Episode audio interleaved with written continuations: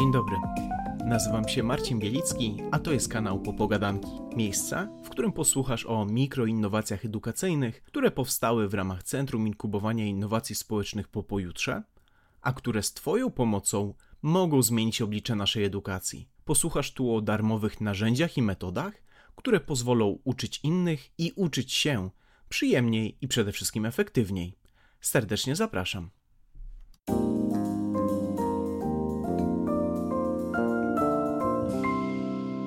Jeżeli przyjmiemy, że celem edukacji jest to, żebyśmy nauczyli dzieci, młodzież, a nawet dorosłych tego, w jaki sposób funkcjonuje otaczający ich świat i do tego zaciekawili ich tak, żeby chcieli ten świat poznać, to mamy istotny problem. Bo o ile w dzisiejszym świecie wszystko jest ze sobą wzajemnie połączone, powiązane, i aby ten świat zrozumieć, musimy go analizować z wielu perspektyw jednocześnie, o tyle nasze szkoły nadal uczą przedmiotów tak, jakby były one w oddzielnych pudełkach. To trochę tak, jakbyśmy wyobrazili sobie, że jemy tylko jeden składnik naraz i nigdy nie mieszamy ich ze sobą. Przegapilibyśmy niesamowite smaki, jak chociażby sernik solonym karmelem na kruchym czekoladowym spodzie. I tak właśnie dzieje się w wielu szkołach. Zamiast łączyć ze sobą przedmioty, co może pobudzić nowe pomysły, sposoby myślenia, my trzymamy je oddzielnie – Ogranicza to naszą kreatywność, powstrzymuje przed widzeniem szerszej perspektywy. A w miarę jak nasz świat staje się coraz bardziej połączony, nasza edukacja również powinna. Problemem tym postanowiły zająć się dwie edukatorki innowatorki z krakowskiej cyberpaki. Urszula Jarosz i Marzena Milanowska. Łączy je pasja do nowych technologii oraz wiara w zmianę i działania lokalne. Obie chciałyby, aby edukacja dzieci i młodzieży była numerem jeden w życiu dorosłych. I to właśnie Ula jest dzisiaj moją gościnią i porozmawiamy o tym, jak można uczyć dzieci innowacyjnie, angażująco i przede wszystkim interdyscyplinarnie. Dzień dobry. Cześć, cześć, dzień dobry. Bardzo dziękuję za zaproszenie. Ula, jakbyś mogła, to zacznijmy może od tego, że opowiesz nam, czym w ogóle są te interdyscyplinarne lekcje i dlaczego w Twojej opinii ważne jest, żeby uczyć właśnie w taki sposób, a nie każdego przedmiotu osobno. Interdyscyplinarność polega na takim szerszym spojrzeniu na tak naprawdę każdy aspekt naszego życia. Na przykład nauka e, geometrii nie musi być oddzielona od życia codziennego. Możemy uczyć się geometrii, patrząc na to, jak zbudowane są budynki, jak wyglądają naturalne budowle, które występują w naturze, chociażby tworzone przez termity. Czyli nauka geometrii i w ogóle ogólnie matematyki i tak naprawdę każdego przedmiotu nie musi być oddzielna. To nie musi być jeden z tych pasków, tylko możemy spojrzeć na to jako na całość co nam to daje, co daje to naszym dzieciom? Naszym dzieciom pomaga to zrozumieć właśnie jak zbudowany jest świat, jak to wszystko wygląda, połączyć fakty, połączyć te kropki, o których mówimy w edukacji, po to, żeby łatwiej było im przyswajać różne informacje, po to, żeby łatwiej było im wyciągać wnioski, myśleć krytycznie. Jasne. E, a w takim razie jeszcze kontynuując e, w tym temacie, to co się dzieje, gdy my nie uczymy interdyscyplinarnie. Tak, z punktu widzenia problemu, co może się wydarzyć w sytuacji, gdy my no, myślimy jednotorowo i na każdym przedmiocie uczymy się de facto osobnych rzeczy? Mhm, ja mam bardzo dobrą odpowiedź e, na to pytanie, wyciągniętą z własnego domu. Pewnie niewiele z Was wie, niewielu z Was wie, że mam 13-letniego syna który przyszedł do mnie któregoś dnia i powiedział: Mamo, mamo, dostałem piątkę z fizyki. Ja mówię: Świetnie, z czego? Z budowy atomu. Po czym przyszedł za parę dni i mówi: Mamo, wiesz co, bo dostałem dopa. Ja mówię: Z czegoś dostał tego dopa? Z chemii. Z czego? Z budowy atomu. Ja mówię, Ale jak to? Przecież dostałeś ostatnio piątkę z fizyki z budowy atomu. To co się stało, że z chemii dostałeś dwóje? A to jest ten sam atom? To się właśnie dzieje, kiedy nie uczymy dzieci myślenia interdyscyplinarnego. One myślą, że to, co jest na jednym przedmiocie, to jest na jednym przedmiocie, to, co jest na innym przedmiocie, jest na innym przedmiocie. Energia, którą, o której uczymy się na biologii, energia chociażby nawet życiowa, czyli te wszystkie przekształcenia, fotosyntezy i tak dalej, są całkowicie odłączone od tych praw, które rządzą energią w fizyce. Więc mhm. dzieciaki po prostu nie widzą związku, a jak nie widzą związku, no to tak naprawdę nie mają oglądu na cały wielki, piękny świat. Jasne. W takim razie, jakbyś mogła z punktu widzenia nauczyciela, jakie obecnie mają wyzwania, że te lekcje nie wyglądają właśnie w taki sposób interdyscyplinarny? Mhm. Przed nauczycielami stoi bardzo wiele wyzwań, zwłaszcza w dzisiejszym świecie. E, o problemach, jakie mają nauczyciele, no nie będziemy rozmawiać, no wszyscy je znamy. Praca nauczyciela, pomimo tego, że jest to jeden z najważniejszych tak naprawdę zawodów wykonywanych w tej chwili w obecnym świecie, praca nauczycieli ma wpływ na to, jak kształtują się przyszłe pokolenia, na to, jak będą myśleć, pracować y, nasi politycy przyszli przecież. Więc tak naprawdę mają wpływ na to, jak my będziemy żyć w przyszłości. Natomiast jest to zawód, który jest całkowicie niedoceniany. Y, pokutuje takie takie przeświadczenie, zwłaszcza wśród młodych ludzi, że jak się nie będę uczyć, to zostanę nauczycielem. I to jest bardzo krzywdzące i bardzo błędne, dlatego że y, nauczyciele naprawdę mają bardzo, bardzo duży wpływ na to, y, jak wygląda wychowanie dzisiejszego nastolatka. Możemy mówić dużo, ale każdy współczesny rodzic wie, ile czasu jest w stanie poświęcić swojego wolnego dziecku, a ile czasu poświęcają mu pedagodzy w szkole. I nawet jak spojrzymy na to i zrobimy sobie wykres kołowy, to ewidentnie widać, że szkoła ma większy wpływ na wychowanie dzieci niż my, rodzice, i to musimy być ze sobą szczerzy w tej kwestii. Jakie wyzwania stoją, jeżeli chodzi o wprowadzenie interdyscyplinarności w szkole? No, tym wyzwaniem jest właśnie myślenie przedmiotowe. Jest to, że każdy nauczyciel ma swoją działkę, pomimo tego, że na studiach oczywiście uczy się dużo szerzej, uczy się dużo więcej, tak jest odpowiedzialny tylko i wyłącznie za swoją działkę.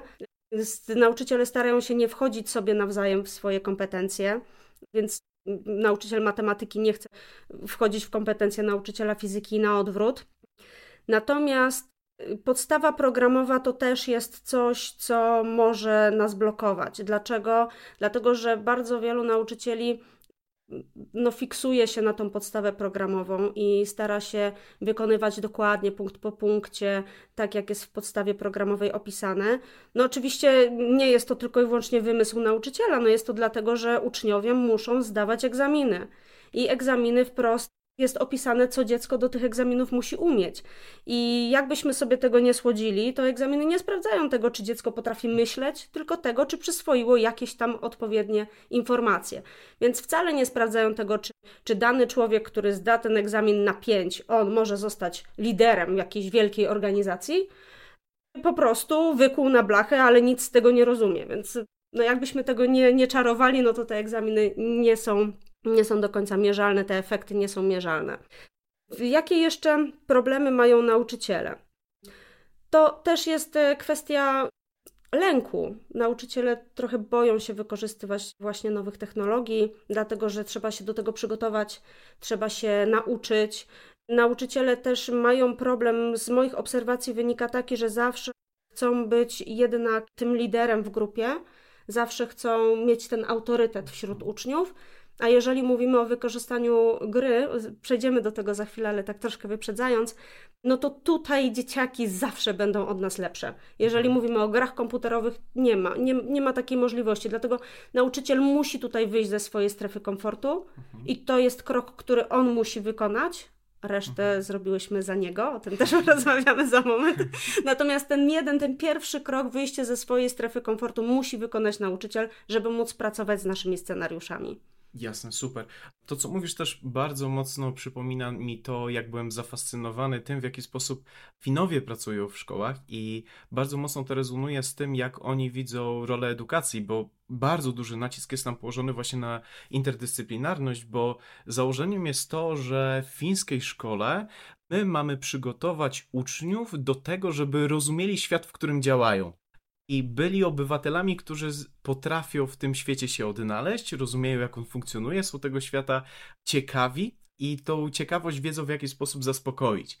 I to, co mówisz, to jest takie trochę przeniesienie tego na nasz grunt, ale chciałem też zapytać, skąd u Was akurat pojawił się pomysł, że tak, to jest ten problem, którym my chcemy się zająć.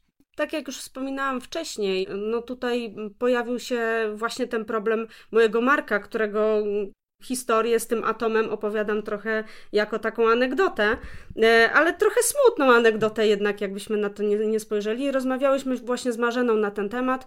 Też może nie wszyscy wiedzą, że Marzena prowadzi szkołę programowania dla dzieci, właśnie Cyberpakę, gdzie ja jestem wieloletnim trenerem i tak się rozpoczęła nasza wspólna przygoda w pracy, ale też poza nią zaprzyjaźniłyśmy się, jesteśmy, e, jesteśmy w tej chwili dosyć blisko. Rozmawiamy na takie tematy, rozmawiamy na tematy, co można zrobić lepiej. Rozmawiamy ja akurat nie ma tutaj Marzeny, ona by dopowiedziała to od strony rodzica, bo kiedy ja prowadziłam zajęcia na sali, Marzena rozmawiała z rodzicami naszych uczniów i też pojawiały się właśnie takie głosy, że ta nauka nie jest taka, jakby rodzice chcieli. Jednak do nas przychodzili rodzice, który, którzy mieli głęboko na sercu dobro swoich dzieci i to, żeby dać im jak najlepszy start w przyszłość. I bardzo kło ich to, że jednak w naszej szkole nie da się tego realizować, że oni muszą wydawać pieniądze dodatkowo, że muszą inwestować w dodatkowe zajęcia, że nie da się tego zrobić w szkole. I jak to jest, że tu się da, a tam się nie da, pomimo tego, że sprzęt mamy praktycznie taki sam, przecież wszyscy kształciliśmy się w tym, w tym samym systemie i jak to się dzieje, że, że tu się da, a tam się nie da. I więc y, Marzena też miała dużo takiego insightu od rodziców, że coś tam nie pyka, że właśnie mają ten problem, mają ten dysonans poznawczy, że nie łączą kropek. No właśnie, nie łączą mhm. kropek. I y, tak się zaczęło. Tak się zaczęło, zaczęłyśmy o tym rozmawiać, potem Potem właśnie Marzena mówi jej, słuchaj, bo jest po pojutrze, może wystartujemy może spróbujemy, może to jest ten moment. Ja byłam na początku taka trochę sceptyczna, ale co my nowego możemy wnieść, co to za innowacja? Przecież każdy wie, trzeba zmienić, przecież każdy ma tą świadomość gdzieś tam. No ale potem zaczęłyśmy rozmawiać, że może faktycznie potrzeba takiego gotowca. Potrzeba takiego rozwiązania, które wymaga minimum wkładu własnego, może przynieść bardzo fajne efekty rozmawiałyśmy o tym, że dobrze byłoby wpleść właśnie jakąś innowację, oddać trochę mm, uczniom pole do manewru. Mhm. Czyli żeby ta edukacja, mm, tak naprawdę jak rozmawiamy o edukacji, to proces uczenia powinien leżeć na uczniu. Mhm. Teraz trochę tak nie jest. Teraz trochę nauczyciel staje, robi wykład, uczeń robi notatki albo i nie i nie za bardzo z tego wyciąga cokolwiek. Natomiast uczniowie też nie mają takiego poczucia, że że ten ciężar tej nauki spoczywa na nich. No mhm. jeżeli się nauczysz, będziesz umiał, coś z tego wyciągniesz na przyszłość, będzie ci łatwiej zdać egzamin, będzie ci łatwiej poszerzyć swoją wiedzę samodzielnie, będzie ci łatwiej później w przyszłości się czegoś nauczyć, bo masz tą podstawę. Ale uczniowie nie mają takiego poczucia niestety. Mhm. I właśnie jest to bardziej takie trzy razy Z, zakuć, zaliczyć, zapomnieć. Większość z nas zna ten skrót ze studiów. E, no, więc, więc niestety, niestety tak to, tak to wygląda. I się teraz zapędziłam, nie wiem o czym mówiłam.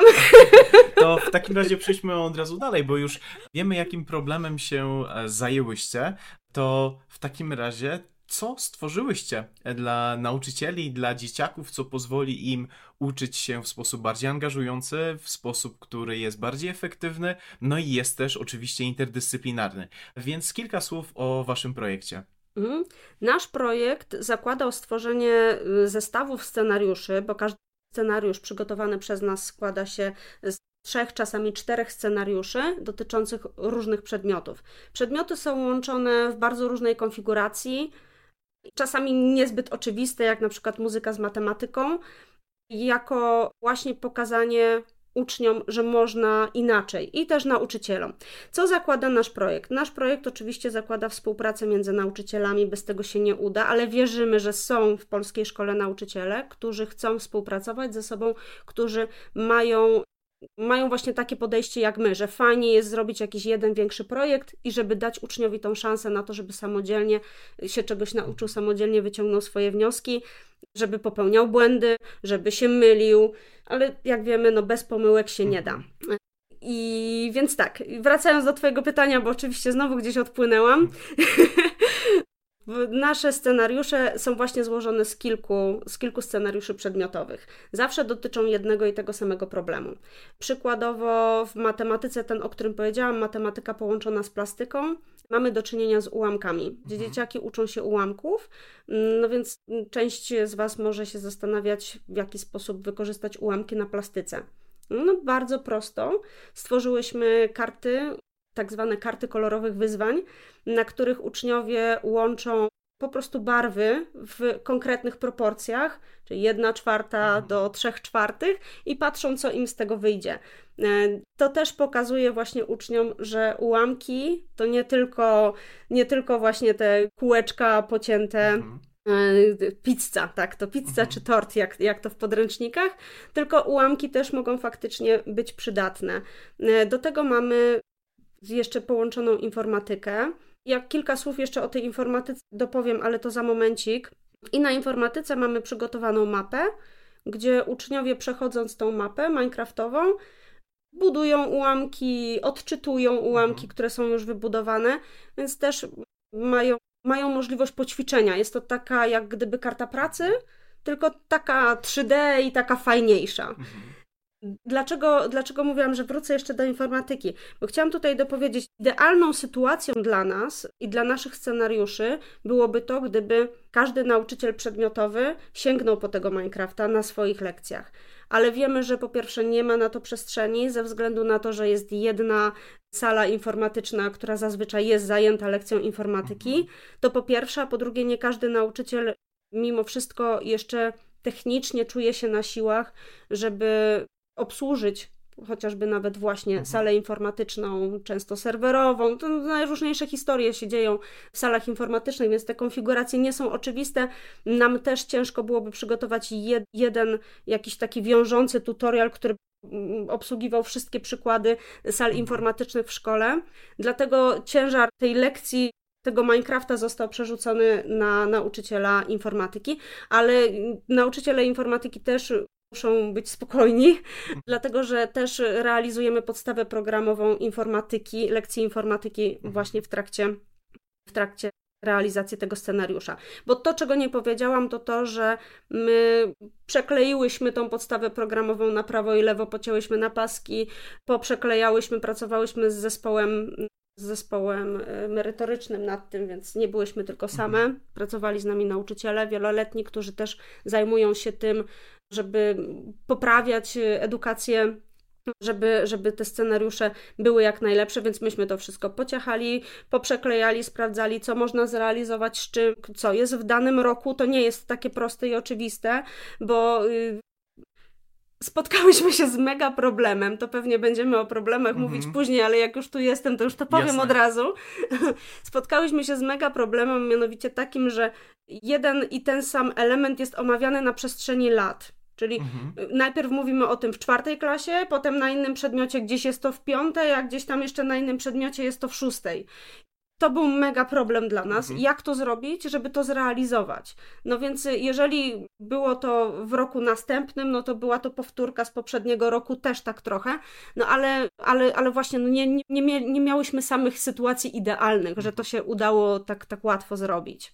Hmm. To ja jeszcze tutaj na chwilę cię zatrzymam, bo Tutaj wspomniałaś wcześniej o grach, wspomniałaś o Minecrafcie, i tutaj myślę, że warto zrobić na sekundę małą pauzę, jeżeli chodzi o to, w jaki sposób ta innowacja jest stworzona. Może kilka słów dla tych, którzy wcześniej nie pracowali z Minecraftem. Czym w ogóle jest ta gra i dlaczego to właśnie na tą grę się zdecydowałyście? Ja z Minecraftem w mojej pracy no, pracuję już od kilku ładnych lat jak w ogóle się rozpoczęła przygoda z Minecraftem i dlaczego Minecraft. Może zacznę od tego, co to jest Minecraft i polecimy dalej. Więc Minecraft jest grą sandboxową, tak się nazywa ta gra, czyli jesteśmy w bezpiecznym środowisku. Gra ma wiele trybów, wiele wariantów, dzięki czemu zyskała bardzo dużą popularność na świecie wśród graczy. Swoją drogą ostatnio patrzyłem na statystyki, to jest bodajże wśród młodego pokolenia najpopularniejszą grą w Europie. Tak, i utrzymuje się już od kilku lat. Czasami wija się jakiś inny tytuł, ale ten Minecraft zawsze jest w pierwszej trójce. I tak z roku, z roku na rok. Część młodzieży zostaje z tym Minecraftem, więc nawet w szkołach średnich studentów mhm. też możemy spotkać fanów tej gry, dlatego że ona daje bardzo duże możliwości uczniowi. Ja pierwszy mój kontakt z Minecraftem to był taki, że mój syn przyszedł, 1, 2, 3 był wtedy, chyba była druga klasa podstawówki. Przyszedł do mnie i mówi: Mamo, mamo, a zainstalujmy Minecrafta. Ja mówię, tym Minecraft. Nie wiedziałam, no bo i skąd? Ja ogólnie jestem y, dziewczyną, która lubi grać w gry, ale, ale Minecraft, Minecraft gdzieś mi uciekł w międzyczasie. No więc skończyło się na tym, że pobraliśmy Minecrafta na Xboxa I chyba y, kilka godzin siedzieliśmy w lobby, bo nie potrafiliśmy z niego wyjść. Naprawdę, to jest, to jest historia taka, która pokazuje, że nawet ja, która pracuje z Minecraftem, ja uwielbiam Minecrafta, jestem w nim zakochana, nie potrafiłam wyjść z lobby, więc na spokojnie wszystkiego się da nauczyć. Trzeba było podskoczyć, nie wiedzieliśmy jak, po prostu. Także taka śmieszna sytuacja. No i ja zainstalowałam tego Minecrafta i popatrzyłam na tego Minecrafta i mówię do mojego młodego, Marek, Boże, jakie to jest brzydkie. My teraz mamy takie piękne gry. Jak render, grafika 3 tutaj jakieś kanciaka. Ja się czuję, jakbym w Atari grała. Na Atari. No i, no ale dobra, no popularny, popularny chciał mieć, no to miał. E, no ale później zaczęłam zauważyć, że faktycznie ta gra coś w sobie ma. Mhm. Po pierwsze ma kilka tryb, trybów rozgrywki. Ma tryb przygodowy, e, który pozwala na realizowanie różnych map, które są przygotowane przez innych twórców, więc można tam odegrać escape room, można tam odegrać jakąś bitwę o coś. Można uratować księżniczkę na wieży i tak dalej, i tak dalej. Czyli mamy ten tryb fabularny, gdzie faktycznie dzieciaki mogą sobie grać w tą grę mhm. jak w każdą inną, tylko że cały czas są w Minecrafcie, a podgrywają sobie do tego dodatkowe mapy. Dla rodzica to też jest luksus, bo nie muszą kupować dziesięciu różnych gier, mhm. tylko cały czas dziecko sobie samo dogrywa mapy, no jedyne, jedyne co to potrafi, to musi to potrafić zrobić. E, druga rzecz to jest tryb kreatywny. I to jest tryb, na którym my najczęściej będziemy bazować właśnie wewnątrz naszych scenariuszy. Tryb kreatywny pozwala uczniowi na wykorzystywanie wszystkich bloków, jakie są w Minecrafcie, bo świat Minecrafta, o tym też nie powiedziałam, składa się z bloków. On troszeczkę przypomina klocki Lego, z tym, że każdy klocek jest dokładnie takich samych wymiarów. Jakbyśmy przełożyli Minecrafta na rzeczywistość, to taki blok miałby metr na metr na metr. Mhm. Postać w Minecrafcie ma niecałe 2 metry, więc to też jest, mhm. też jest takie przełożenie. Budujemy z tych bloków. Te bloki są najróżniejsze, mogą być bloki świecące, ale też mogą być bloki funkcyjne, mogą być bloki tłoki, które coś mhm. gdzieś przetłaczają. Mamy prąd elektryczny, to jest redstone, czyli czerwony kamień. E, mamy też kable, którymi możemy ten prąd przesyłać, to jest właśnie sproszkowany redstone. I dzieciaki mogą tworzyć mechanizmy, mogą budować budowle, ale mogą też na przykład uprawiać sobie farmę z krówkami i z konikami, jeżeli mają taką potrzebę. Mogą opiekować się swoimi roślinami. Mogą iść do kopalni i szukać surowców. Mhm. Jest to naprawdę cudowna gra. Dzieciaki mogą robić tam najróżniejsze rzeczy, i tak naprawdę robią. Są całe wspólnoty, które budują właśnie jakieś kościoły, które budują zabytki, mhm. przebudowują miasta do, y, do, do, Minecrafta. Wiele budowli, których już nie ma, bo zostały zniszczone, zostały odtworzone w Minecrafcie i mhm. można je sobie pozwiedzać. To też jest cudowne, takie dziedzictwo kulturowe. I to też właśnie można robić na przykład na lekcji historii. Można wejść, pozwolić mhm. dzieciom obejrzeć, porozmawiać z nim, pokazać im zdjęcia prawdziwe. To zostaje w głowie, bo to jest przeżycie. To nie jest tylko zobaczyłem, to jest przeżyłem, doświadczyłem. E, więc to jest cudownego w Minecrafcie, dlatego my się w Minecrafcie zakochałyśmy. Jest jeszcze jeden tryb, to jest tryb przetrwania mm, w którym tak naprawdę wiele rzeczy czyha na życie naszego Steve'a, to jest, to jest nasza główna postać, nasz bohater. Musimy zawalczyć o to, żeby przetrwać, musimy się schować, bo w nocy wychodzą potwory, które mogą mhm. nas e, pożreć, zabić, wybuchnąć, na, zrobić cokolwiek. Musimy pozyskiwać surowce, na przykład z tej świnki. Dzieci zabijają zwierzęta w tej grze ale po to, żeby zyskać surowce, po to, żeby mieć e, pożywienie, po to, żeby zyskać skórę, w którą mhm. można się potem odziać i tak dalej, i tak dalej. Czyli to też um, uczy dzieci mhm wykorzystywania tych surowców, wykorzystywania i nie marnowania przede wszystkim. Jak zetniemy drzewo, to mamy bloki, możemy wybudować dom, a nie zetniemy drzewo i ha, ha, ha, bo ścieliśmy drzewo. Tylko coś z tego mamy, nie robimy nic, nic po nic w tej grze. I w tym trybie, właśnie w trybie przetrwania, fajnie dzieciaki uczą się w grupie kooperacji, bo mhm. jedna osoba, tak jak mówiłam, bardziej leży jej farmerstwo, więc będzie doglądać tych świnek, będzie hodować te roślinki. Inna woli sobie kopać, niszczyć, niszczyć, więc pójdzie zdobywać surowce. I mhm. jeszcze ktoś inny lubi się bić, no więc pójdzie ze szkieletami się bić po to, żeby zdobyć kości, czy jakieś sznurki, mhm. linki, co będzie nam potrzebne później. Także tutaj też bardzo fajnie, jeżeli nauczyciel sobie to dobrze wykorzysta, to może zobaczyć jaka jest dynamika mhm. grupy, kto wysuwa się na lidera, kto, nie wiem, jest bardzo zawzięty w swoim działaniu, jest konsekwentny, czyli jak się czegoś podejmie, to nie odpuszcza, nie odpuszcza. To ma słomiany zapał. I to, to wszystko, tą całą dynamikę grupy można sobie prześledzić w Minecrafcie. Są rzeczy, których tak naprawdę się nie wykorzystuje, ale które można wykorzystać, bo ta gra ma ten potencjał. Mhm. Stąd właśnie padło na wykorzystanie Minecrafta. Dobra, rozwlekłam strasznie, przepraszam cię, bardzo dobrze, to... się. Mieliśmy bardzo długie wprowadzenie też do tego, dlaczego akurat Minecraft. W ogóle, tak jak słucham ciebie, to my zaczęliśmy od lekcji bardziej angażujących, dlatego też gra. Rozmawialiśmy o tym, żeby były te lekcje multi i interdyscyplinarne, czyli wiele przedmiotów realizowanych razem, albo przynajmniej w połączeniu.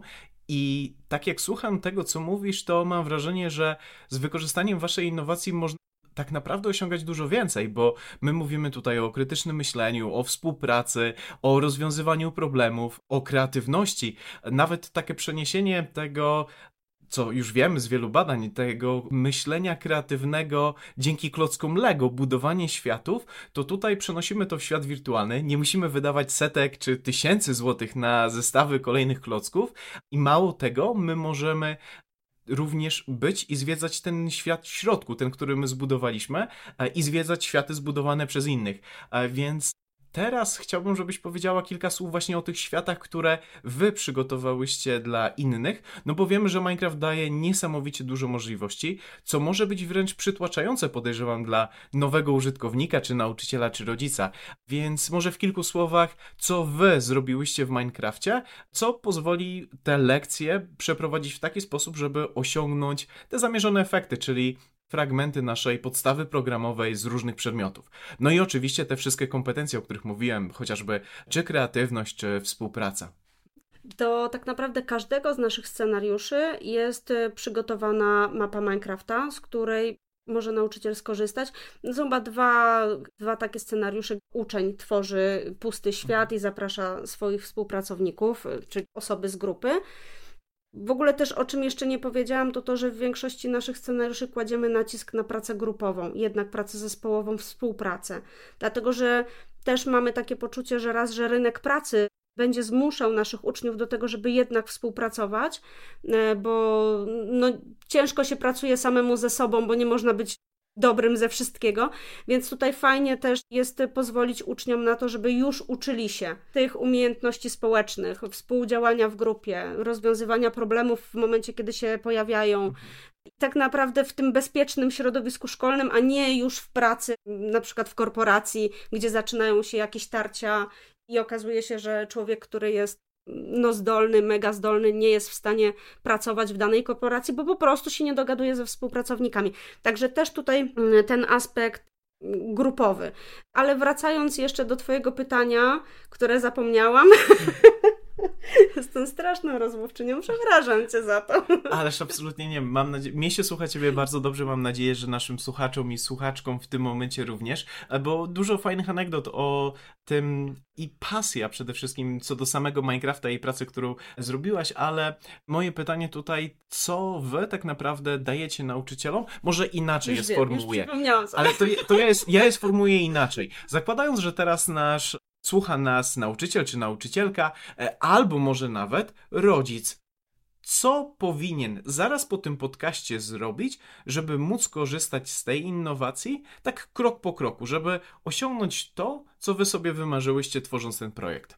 Dobrze, więc ja już wrócę jeszcze do tego twojego wcześniejszego pytania, o którym zapomniałam, bo zaczęłam o mapach rozmawiać, więc myśmy przygotowały mapy do praktycznie każdego scenariusza. Te mapy są kompletne, czyli tak naprawdę nauczyciel albo uruchamia mapę i zaprasza wszystkich uczniów do siebie, albo dzieciaki pracują w grupach. W niewielu przypadkach pracują indywidualnie e, na swoich stanowiskach, przy swoich stanowiskach. Także tak naprawdę nauczyciel nie musi tutaj więcej nic robić, pozwala uczniom działać, i jedynie, no nie powiem, że nadzoruje, bo to nie chodzi o nadzorowanie. Chodzi o to, żeby wychwytywać momenty, w których uczeń sobie gdzieś tam nie radzi, w których gdzieś potrzebuje jakiegoś popchnięcia, potrzebuje jakiejś, jakiejś rady. No i tak naprawdę nauczyciel śledzi wpływ czasu i informuje mhm. uczniów, że jeszcze zostało 10 minut na wykonanie zadania, jeszcze zostało 5 minut, bo jak to w każdej grze, również w Minecrafcie można się zatracić bez reszty i, i dobrze jest, żeby uczniowie wiedzieli, ile czasu jeszcze zostało na wykonanie zadania. Co powinien nauczyciel czy rodzic zrobić, żeby móc skorzystać z naszego rozwiązania? Po pierwsze i najważniejsze, wejść na stronę davinci.cyberpaka.pl. Tam znajdują się wszystkie nasze scenariusze, łącznie z gotowymi mapami do pobrania. Scenariusze są też wzbogacone o karty pracy, o prezentacje, czyli tam, gdzie potrzeba skorzystać z jakiegoś materiału dodatkowego, te materiały są gotowe. Nauczyciel tak naprawdę nie musi robić nic przy tych scenariuszach, nie musi przygotowywać niczego, wszystko jest gotowe. Ale też chciałybyśmy, żeby został taki komunikat dla ciebie, drogi nauczycielu, czy dla ciebie, drogi rodzicu, że to jest płótno. Możesz dowolnie robić z tym, co chcesz. Nie masz y, współpracownika, z którym możesz zrealizować dany etap y, scenariusza. Trudno, wyciągnij swoją część. Jeżeli uważasz, że tam jest coś wartościowego, co poprawi Twoją lekcję, co sprawi, że Twoja lekcja będzie bardziej angażująca, bardziej interesująca, coś Ci się spodobało, wyciąg to dla siebie i korzystaj nie musimy od deski do deski realizować wszystkiego. Myśmy zrobiły to tak, żeby można było, czyli to są tak zwane materiały samograje. Wchodzę, biorę, czytam przed lekcją, oczywiście zawsze się dobrze przygotować przed lekcją. Tego i, i to zachęcamy, żeby przeczytać sobie dzień wcześniej, co się tam będzie działo. Wchodzę i realizuję. I tutaj Stawiamy na pytania do uczniów, stawiamy na angażowanie uczniów. Mało jest w naszych scenariuszach gotowych notatek, mało jest w naszych scenariuszach wykładów, więcej jest pogadanek, dyskusji, omawiania pewnych elementów, odwoływania się do doświadczeń uczniów, odwoływania się do tego, co oni już wiedzą. Bo y, może jak rozmawiamy o Grecji, ktoś z nich był na wakacjach w Grecji i może ktoś z nich został zaciągnięty przez rodziców na te ruiny. On to widział, on już tego doświadczył, może się teraz podzielić tym doświadczeniem ze swoją grupą. Nauczyciel nie musi zawsze stać na piedestale i z góry wszystkim opowiadać, jak taki, nie wiem, ciężko mi jest to przyrównać do czegoś, ale może może ty masz jakiś pomysł. Rozumiem, czyli, czyli nie mamy. Chodzi, nie? Jasne, czyli nie mamy nauczyciela mówiącego do tłumu zambony, tylko. O, tak właśnie. Tylko tak. mamy tutaj uczniów, którzy również mogą dzięki temu tak naprawdę kolejne umiejętności rozwijać, chociażby komunikacji, wystąpień publicznych i tak dalej. Chciałem teraz przejść, już wiemy w jaki sposób powinniśmy zacząć pracować z tym, ale możliwe, że wśród osób nas słuchających są też osoby, które chciałyby coś podobnego stworzyć, to znaczy stworzyć innowację edukacyjną, pomóc innym, więc bardzo chętnie posłuchał, jak za kulisami wyglądała praca nad tym projektem. Czy to była taka eureka? Tak, Minecraft robimy to, w skrócie o tym, jak wyglądał wasz proces od momentu, gdy stwierdziłyście, chcemy zająć się tym problemem, do dzisiaj, gdzie to rozwiązanie jest już prawdopodobnie wykorzystywane, ale o to zapytam później. Droga była długa, i wyboista. Nie, nie będę tutaj słodzić. Nie, nie było cukierkowo, nie zawsze było cukierkowo, nie zawsze było landrynkowo. Tak jak już wspominałam wcześniej, spotkałyśmy się no chociażby z tym, że podstawa programowa nie jest stworzona po to, żebyśmy ją mogły teraz przerobić na, na, na swoją modłę. To tak niestety nie funkcjonuje. Także po pierwsze zebranie zespołu merytorycznego, który będzie się zajmował tworzeniem scenariuszy to pochłonęło dosyć dużo naszego czasu, dlatego że wszystkie osoby, które tworzyły te scenariusze, to nie były osoby z przypadku. To były osoby, które faktycznie chciały, które odczuwały potrzebę tej zmiany, odczuwają dalej, bo to są osoby, które pracują w szkołach, czyli są w systemie, tkwią w tym systemie, ale widzą jego ułomności i chcą coś zmieniać. Więc jak to zawsze, jak pracujemy w większym zespole, u nas również pojawiały się pewnego rodzaju tarcia. Ktoś bardziej chciał przeforsować swoją wizję, która się nie zgadzała z wizją reszty, no bo jednak współpracowaliśmy tworząc scenariusz interdyscyplinarny. No kilku metodyków musiało ze sobą współpracować przy tworzeniu, tak żeby ta treść również była spójna. No bo nie o to chodzi, żeby każdy zrobił swoje i żeby się to w ogóle kupy nie trzymało, tylko to musiało się sklejać. Czasami była taka refleksja, kiedy scenariusz był już gotowy i myśmy go czytali i było nie, nie, to się nie klei, to mm, tam czegoś brakuje, czegoś jest za dużo, coś zrobiliśmy po łebkach z jakiejś przyczyny, nie wiem, być może deadline jakiś sobie ustaliliśmy, ale generalnie nie, ten scenariusz jest do poprawki. No i też było dużo frustracji, no bo trzeba było to poprawiać, ale no zależało nam na tym, żeby ten materiał naprawdę był e, jak najlepszej jakości żeby, no, no bo też mamy, mamy takie poczucie, że ma to wpływ na, na jakość nauczania. Jeżeli oddajemy nauczycielowi złe materiały, źle przygotowane, niedopracowane, no to tak będzie wyglądała jego lekcja. Oczywiście tutaj nie twierdzę, że nauczyciele realizują y, bezrefleksyjnie jakiekolwiek scenariusze, bo nie, ale no czasami można się zasugerować. To, na czym nam zależało jeszcze, y, to to, żeby do każdej lekcji dodać dla nauczyciela jakieś materiały dodatkowe, jakieś źródła dodatkowe, gdzie on mógłby się zainspirować, gdzie mógłby dowiedzieć się sam jeszcze troszkę więcej na temat tego, czego będzie uczył, po to, żeby być może zaskoczyć dzieci jakąś nowinką, i szukanie tych materiałów, wyszukiwanie tych materiałów, zwłaszcza, że internet jest pełen niesprawdzonych informacji, jest, wymagał tego, żeby robiła to więcej niż jedna osoba.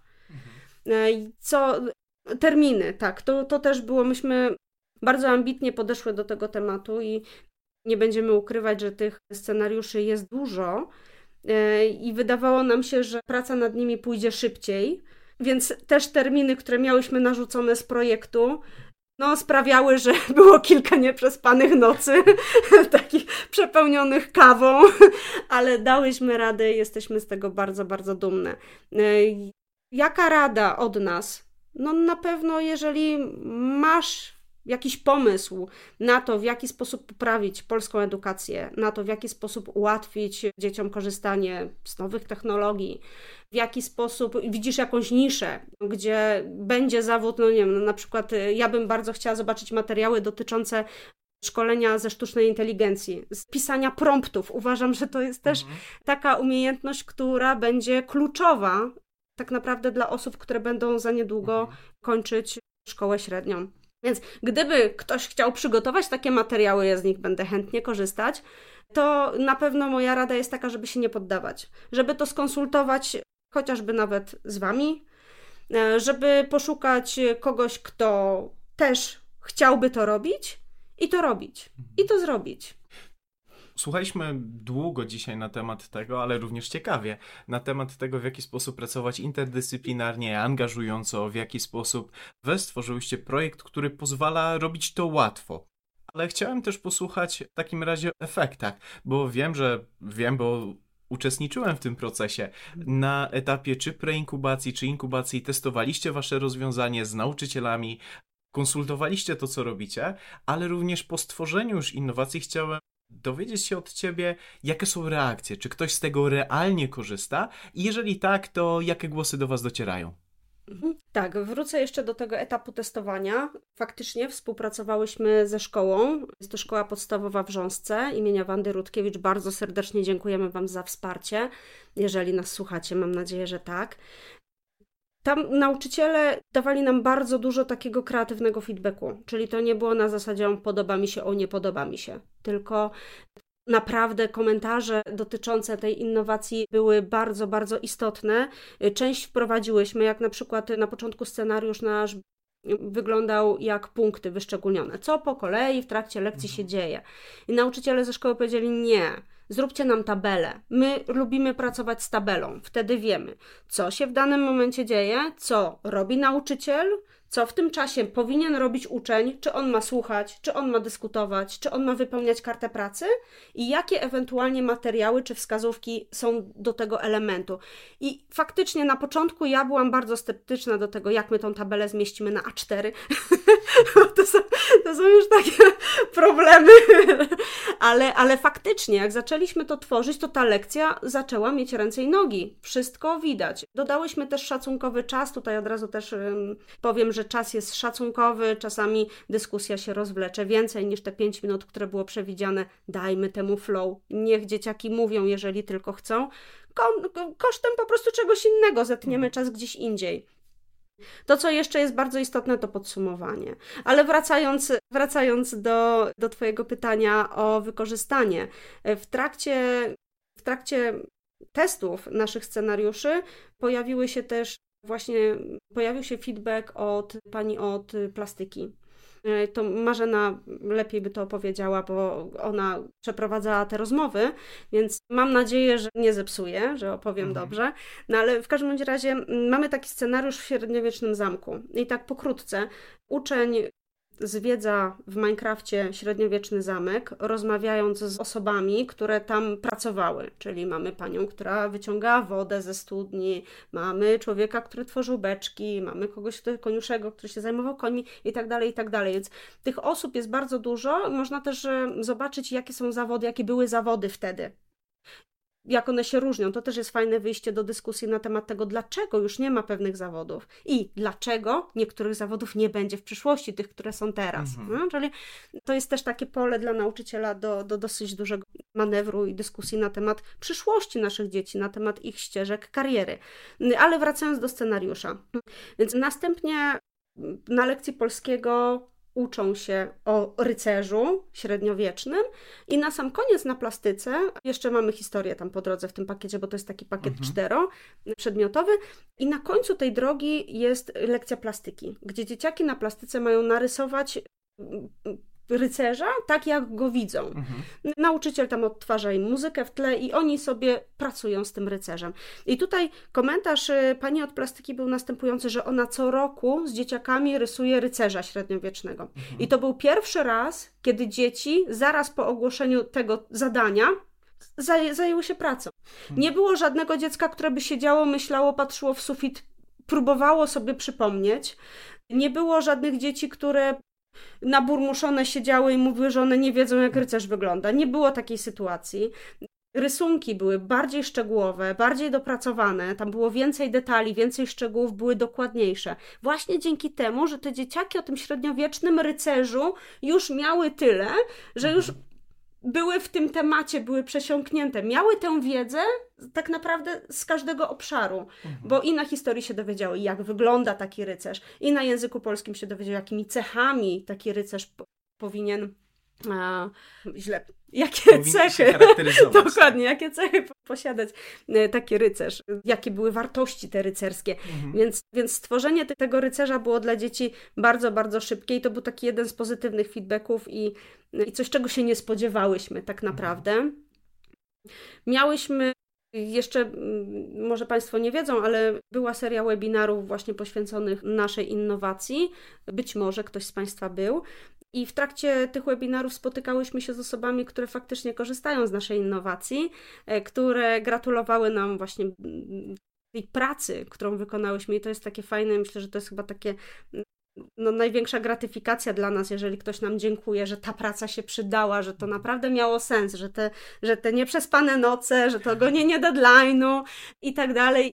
I dużo tych sytuacji takich stresowych, które oczywiście zawsze się pojawiają, jak się coś tworzy, więc że to się opłacało i że to miało jakiś sens.